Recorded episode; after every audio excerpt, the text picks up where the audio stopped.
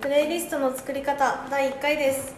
えー記念すべき第1回は MC はプレイリスト編集部から私秋野が務めさせていただきますそして語っていただくのが同じくプレイリスト編集部からはい、プレイリスト同じく編集部で選曲を担当させていただいております金武です。よろしくお願いします。そしてもう一方準レギュラーのえっと、プレイリストをやってるですねその会社音楽レーベルがブローアウトというのがありましてそこの代表をやりながら、まあ、音楽のプロデューサーもやってます一ノ宮と言いますよろしくお願いしますはい、この3人でお送りしていただきたいと思いますよろしくお願いしますお願いします。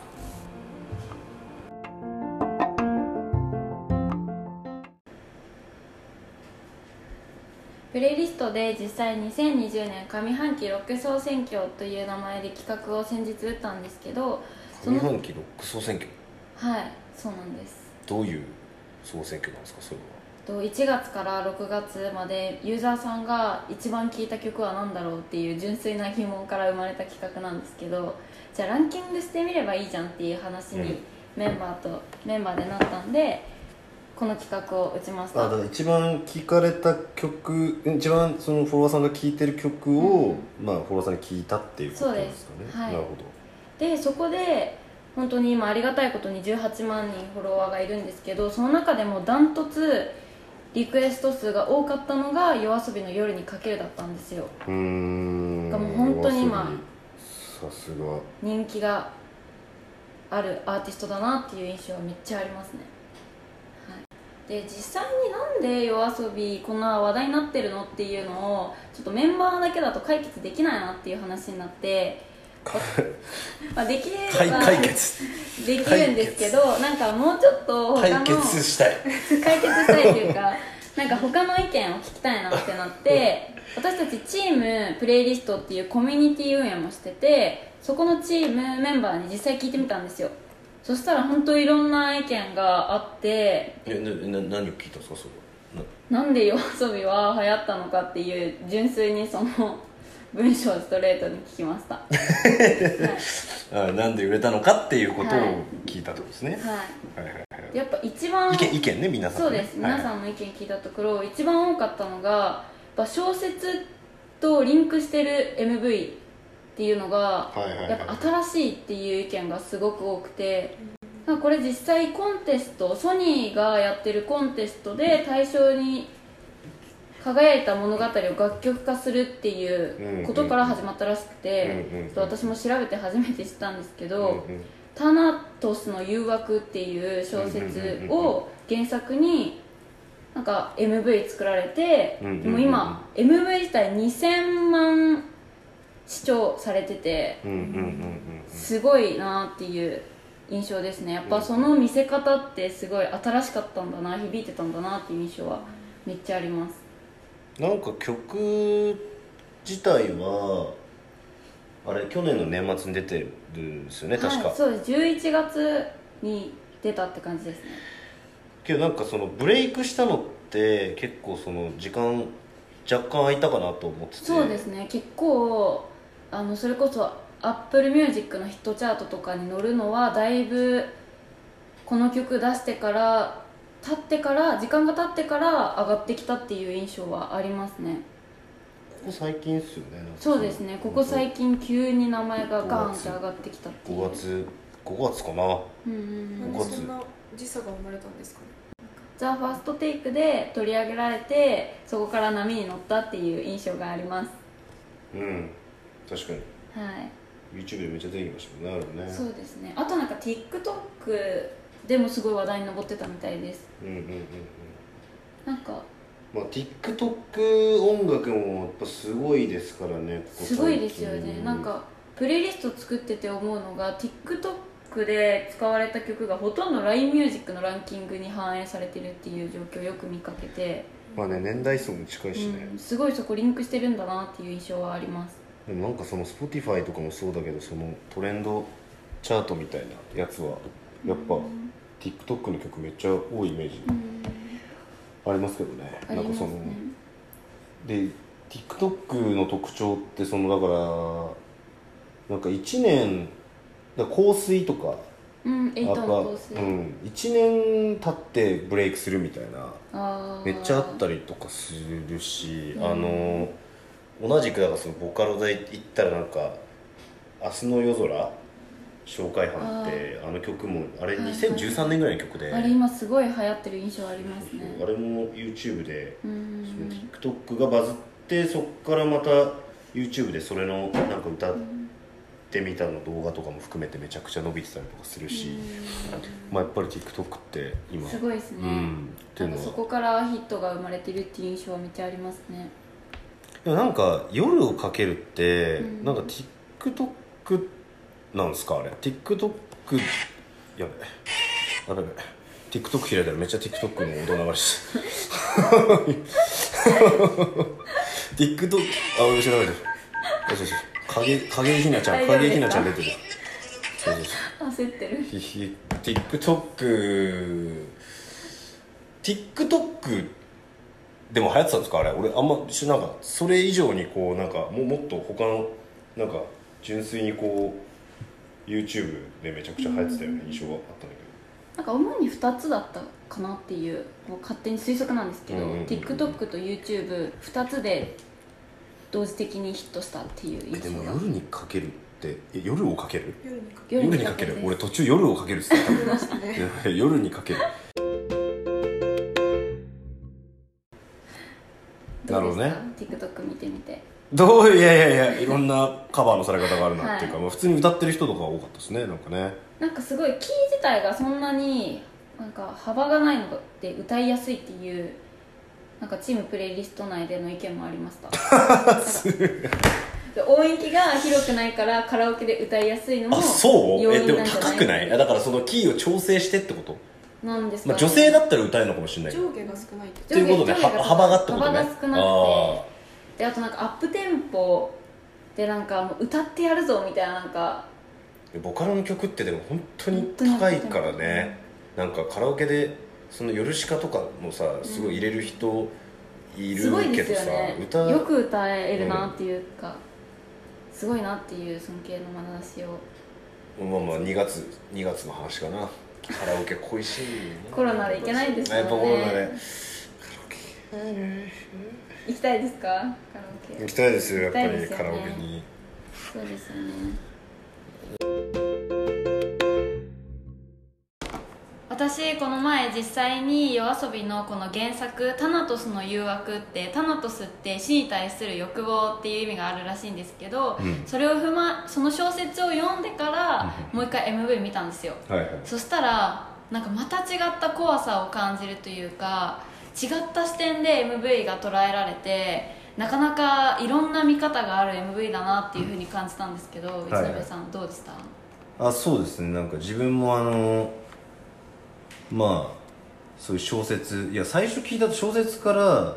うんななんかその小説をテーマにしてるとかっていうのうんは聞いてたんだけど、あの小説だと思ってたから、うんそんなちょっと時間ないなって思ってたけど、この前なんか3分で読めるって聞いたから、あの読んで、僕もそれで曲聞いたんですけど、まあ、そうするとちょっとやっぱりこの楽曲の深みみたいなところも、まあ、なんか MV ってより、まあ、自分はなんかその楽曲目線で、まあなんかその曲、まあ、その小説を聞い小説を見た前前後で、まあ、ちょっと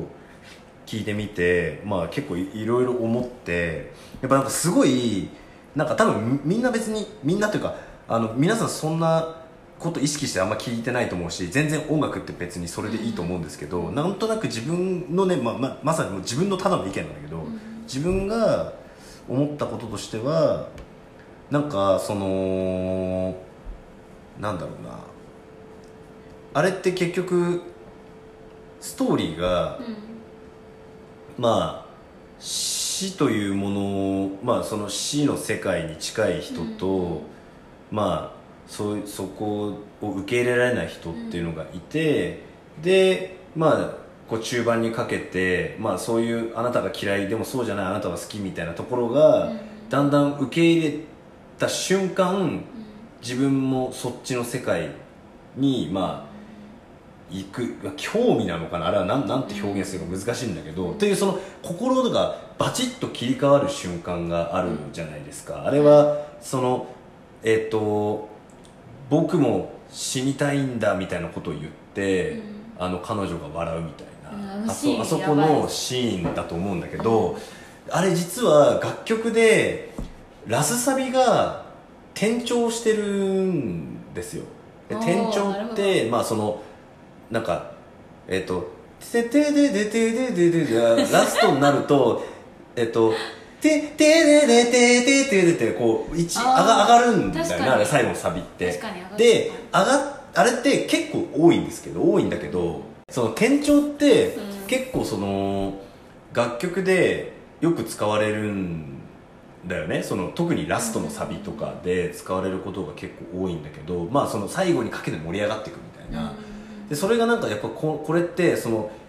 大体この小説も多分3分で読める小説の中でその最後の30秒ぐらいなわけじゃないその分かり合った瞬間ってうんうんうんでそれ楽曲も、まあ、夜にかけるってなどんくらいあるのかな楽曲の尺うん MV は4分35秒です、 MV とあれでもほぼイコールでしょ楽曲、はいじゃあ多分4分半ぐらいの曲の中の多分最後の30秒とかで、うんだから多分なんかそそこのバランスとかがすごい合っててうんだから多分最後分かり合ったところがなんか本当曲がこう転調して、うんだから自分の心が変わってそっちに行くっていうところがバッチリハマって、うんあれは結構鳥肌がうん立った瞬間だっわかたね、りますあれはすごいなと思ったあそこでこうなんかで、まあ、夜にかけるって、まあ、あそこで夜にかけていくっていう、うんまあでもなんか多分その本当に楽曲のもっと多分細かいこと言うと、まあ、僕もそんなに別に楽曲のなんかこう評論するようななんか人でもないのであれなんだあれなんだけどなんかそのもっと細かく多分いろいろ本当あってその歌詞に合ったなんか曲の作りっていうのがあれ結構曲として意外と複雑な曲っていうか、うんメロディーが割とこう CDE ぐらいまであるみたいな曲だから、なんかそういうのも多分まあ結構楽曲がめちゃめちゃ作り込まれてるなっていうのを、うんまあシンプルにいい曲っていうのもあるし、うんみんな多分そんなこと意識してない皆さうんん全然意識しなくていいと思うんだけどそれすごい感じた全然知らなかったですその転調のとかすごいなと思いましたね、あとやっぱシンプルにあのーその金金武も言ってたと思うけどあのーその曲を聴いてあ小説を見てあこれもう一回聴こううんうんでそれを誰かに言って、うんこれ一回聞いてみそ れで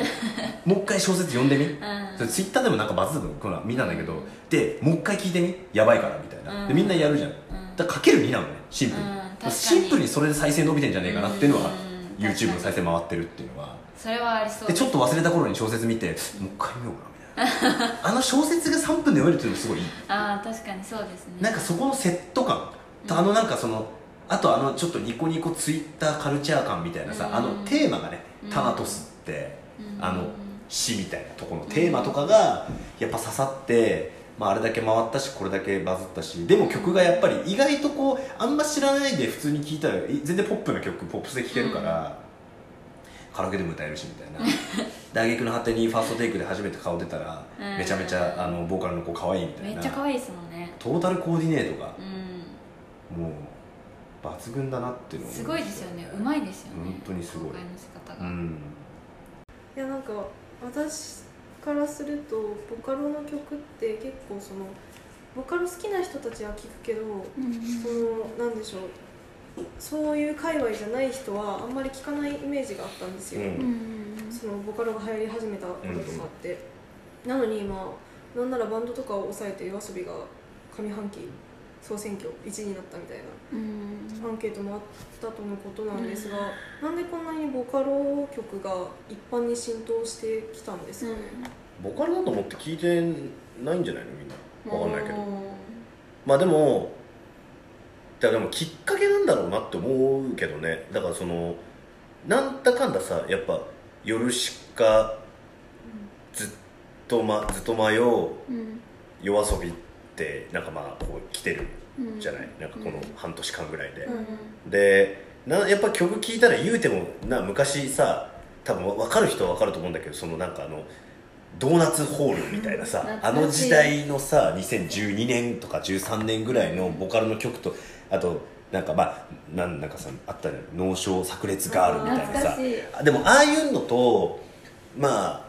似てなんか似てるっちゃ似てるやっぱ曲のうんテイストうんなんかトンマナというか、うんで MV とかもさ昔からあれやっぱ絵師さんがさ書いて、うんアニメのテイストでみたいなのうんとかも、まあ一緒なんだけどでもなんかわかんないその本当にあの時のまあ別にこれいい意味でのなんかちょっとオタクっぽさというか、うんニコニコ界隈っぽさみたいなものが、なんかなくなまあニコ動自体がね今ちょっとあれになってるっていうのもあるけどなんかそれがちょっとこ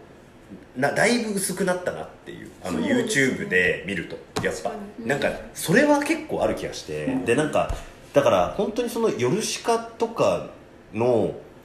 じゃあ曲書いてる人がうんもともとボカルプロデューサーでそれこそ初音ミクとかに歌わせてたみたいなのとかって知ってて聴いてる人あんまいないんじゃないのかなっていうのはなんか思う思うね、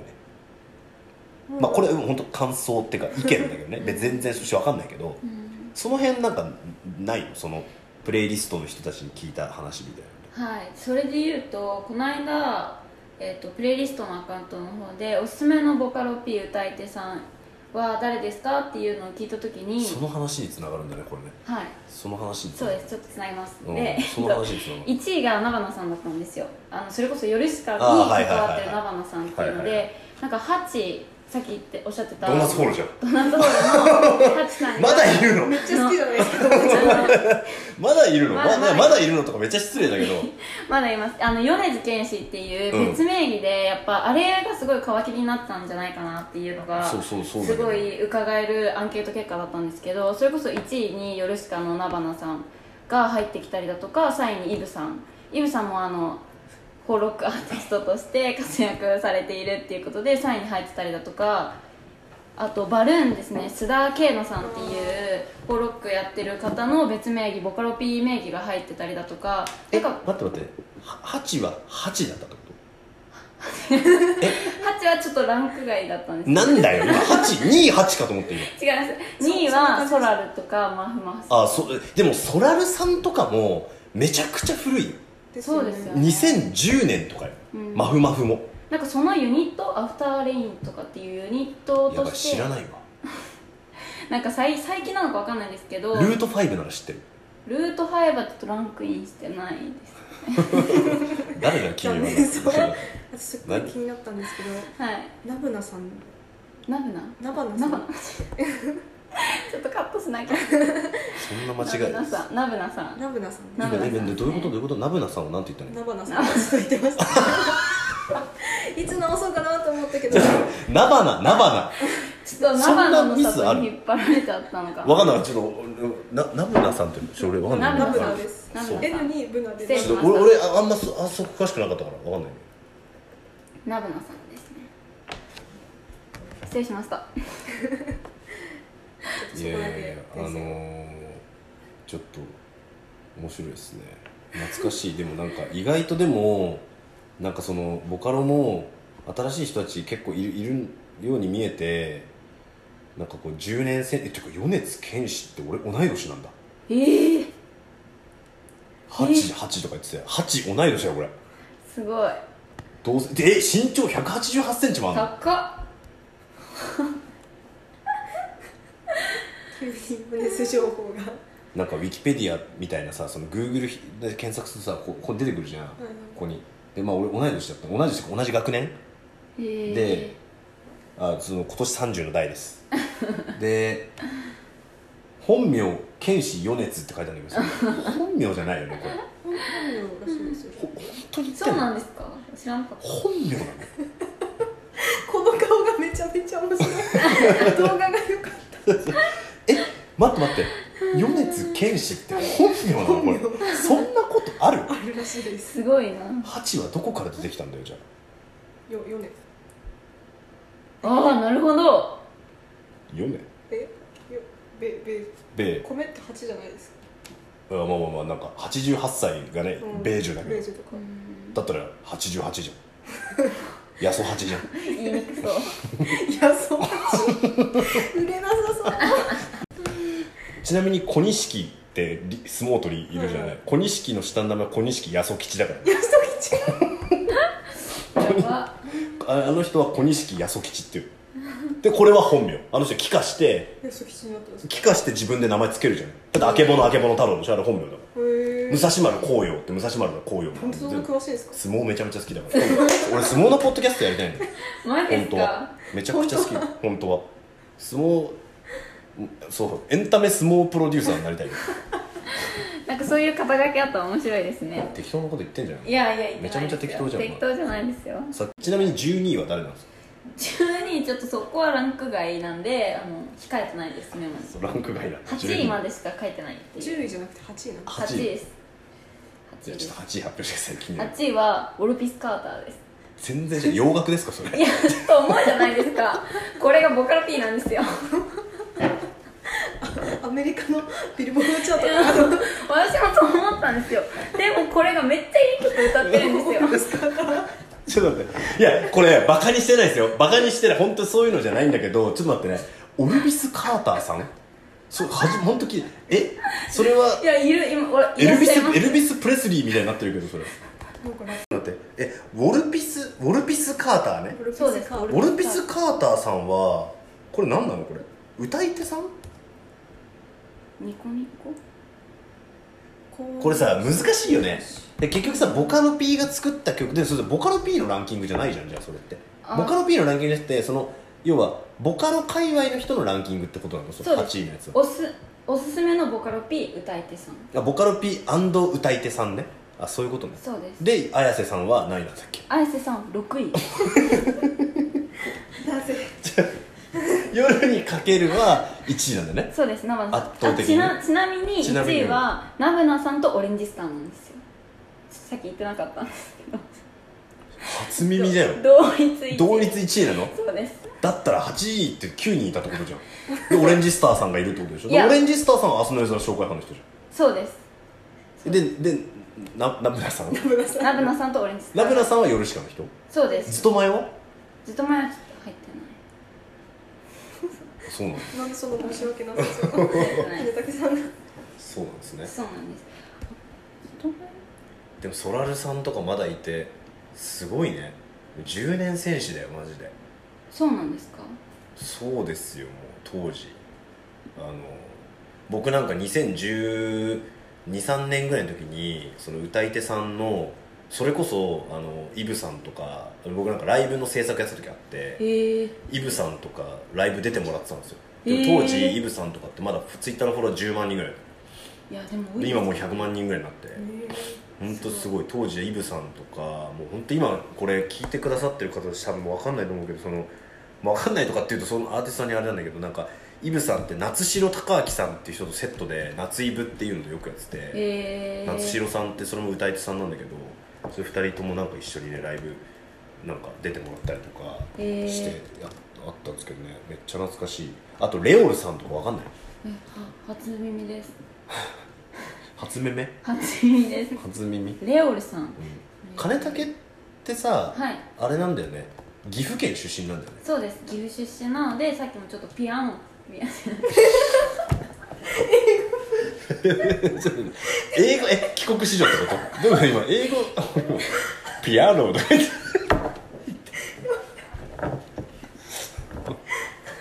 ちょっと発音がおかしいのはご了承ください。結構って言うよねあそうです結構みたいな結構とかあと身長って言います。身長それでどういうことどういうこ身長100それこそさっきの180とヘイトヘイトのことヘイトのことそうですそうで 身長バだイトじゃなくてあハイトす体重や。 体重やじゃねえそれウェイトだよそれそんなさウェイトだろそれちょっと待って待って俺もちょっと待ってねやばいねこれヘイトウェイトと混ざ俺も混ざったんだ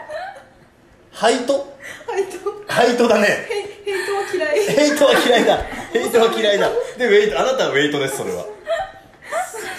あお腹痛い。なんか飲みなよバファリンバファリンじゃないバファリンのラウニンが飲むのか知らないけど、大丈夫いやーってことでね今日はこれは何のテーマだったんでしたっけ夜しかなぜ流行ったかでしたいや夜夜しかじゃねえだろそうですね夜遊びでしょすり替えましたねすり替えたけど夜はいやいや夜もでもあれでしょその上半期のそのランキングは夜しかさんもめっちゃ入ってたでしょ入ってましたすごいえちなみにそれさランキング気になるじゃんあでもそれはプレイリスト見ればわかんない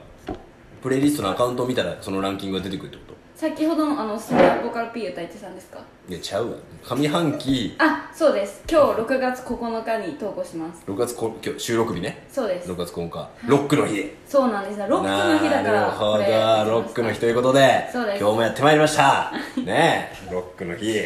毎年ね6月9日ロックの日なんで6月9日ってロックの日っていうか知ってる69だからじゃないです正解か嬉しい何この茶番ねそういうことでやってますけどもあのー、まあ一応そのなんとなくもう自己紹介はるか彼方昔になってしまったかなっていうのもあるんでだからこの金武ちゃん は初めて呼んだよね間が広い金武はえっ、とプレイリストの編集部のメンバーですねで選曲とかもやっててで岐阜県出身です大丈 MC 秋野 MC 秋野はもうだからプレイリストの編集部で僕はあのエンタメコンテンツプロデューサーって言っていただいてたんですけどまあそういうそれはそうなんですがそのまあプレイリストっていうまあアカウントをやってる会社がブロワードっていうその音楽のレベルとかやってる会社で、まあ、そこの代表をやってますね、まあ、なんでであと僕えっと米津玄師とたためですそこ大事ですね夫配当はハイト、ハイト、ヘイト、ハイトは188。あ、それは米津玄師。僕は非公表。非公表なんかい僕は非公表。ウェイトは言ってもいいけど ね。まあそういう感じ。まあだからね、ちょっとこんな、なんか和気あいあいとしちゃったんですけど、まあいろんなテーマをね、やっていけば、まあ僕あの、こんな仕切ってますけど、僕あの、ゲストです から。でなんなら台本見たらゲストっていうか、準レギュラーって書いてあって、もうなんか最初から準レギュラー扱いみたいな感じなんですけど。まあそうですし米津玄師さんに聞きたいでも本当に本名なのかなっていういや本名ですよ本名なの回数一緒に書いてあるんですよなねそうなんだすごいねじゃあなんで八十八じゃなくて八にしたのかって気になるここはまあ梅津さんがゲストに来てくれる米津さんゲスストいにつかそれを目指して、八としてじゃあ出てもらっまあてね、頑張って頑張っていきまじすゃあ米津玄師まあじゃあぼぼまあこのメンバーと米津さんあと小錦八十吉でご5人の対談でゃあ夢すごいなの夢の対談 ですででは最後に夜にかける面白い夜にかけるを聞きながらお別れ です。ありがとうぎごこざちいなまいしたね1回目だからぎこちないねもう一回ちょっとやってね今の多分使っちゃう使っちゃうけどはい、え、つか。 えー、最後に夜にかけるを流しながら終わりにしたいと思います。ありがとうございました。ありがとうございましたありがとうございました